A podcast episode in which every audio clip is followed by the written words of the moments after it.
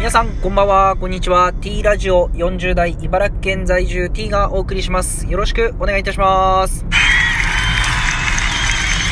さあ、真夏ですね。もう、暑かったですね、今日も。本当に毎日暑いって言ってますけど、今日はなかなかの暑さでした。まあ、ただ、茨城はですね、海沿い、風が吹いてまして、えー、非常に、えー、心地よい、えー、日になったんじゃないかなと思います。えー、明日も暑いんですかね。えー、茨城では高校野球3回戦ですか、明日から。えー、いよいよ3回戦になってまいりました。まあ、シード校が勝ち順当に、結構順当に勝ち上がってますかね。えー、2回戦では波乱はそれほどなくですね、えー、また明日も熱戦が各球場で繰り広げられるんじゃないかなと、非常に楽しみだなというところでございます。えー、今日はですね、その、高校野球にちなんでというか絡めてですね、あのー、TVer でバースデーっていう番組が見れるんですよね。で、そこをお気に入り登録していたので、あのバースデーが、あの、お気に入りに出てきてですね、今回は、えー、っと、新潟県海洋高校の相撲部のお話でした。で、この相撲部っていうのはすごく強くて全国優勝も何回もしてる相撲部で、まあ、そこで、えー、大阪からですね、えー、相撲を本当にこう強くなりたくて、えー、そこに、えー、寮に入ってですね、え、取り組みを、あ相撲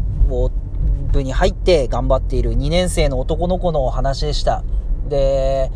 まあお母さん、お父さんがですね、こう、ちっちゃい頃から応援して、そして、こう、中学生で強くなって、えー、小さい頃ですね、豪栄道関に憧れて相撲の道を目指すんですけど、えー、高校で去年が、えー、大会がなかったので、え今年絶対インターハイ出るぞっていう気持ちですね、2年生なんですよね、今年。で、戦ったんですけど、まあ残念ながら負けてしまったんですよね。で、その後お母さんに電話するんですけど、まあこれがですね、本当にですね、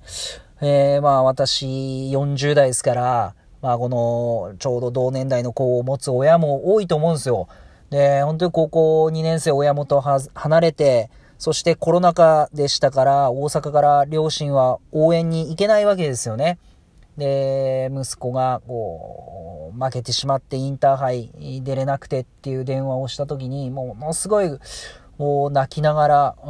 もうきちっとなかなか喋れない状況の中、お母さんがですね、気分に振る舞うんですよ。大丈夫だよって、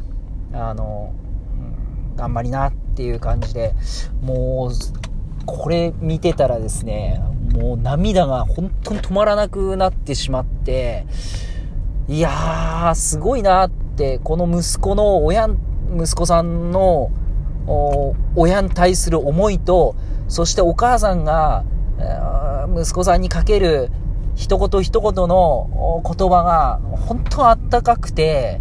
えー、本当に見守ってるよっていうのが本当に染み渡ってですね、素晴らしい、えー、回になりました。ぜひ来年はですね、本当に2年生、3年生と部活、えー、怪我なく続けて、本当に強くなって来年インターハイ目指していただきたいなと思います。えー、やはり高校生、えー、まあ中学生もそうですけど、部活に対する思い、また、え、練習、試合、それにはやはり、え、親、また家族の支えがあってこそだと思います。本当にそういったところを一つ一つこの感謝っていうところを、なんていう、言葉にして、また行動で示せる子っていうのは大人になった時に本当に、えー、素晴らしい力を持った子たちになるんじゃないかなと思いました。えぜひですね、TVer でバースで、えー、見ていただきたいなと思います。えー、ということで、今日は以上になります。明日土日ですね。明日から土日、えー、また頑張って参りましょう。以上になります。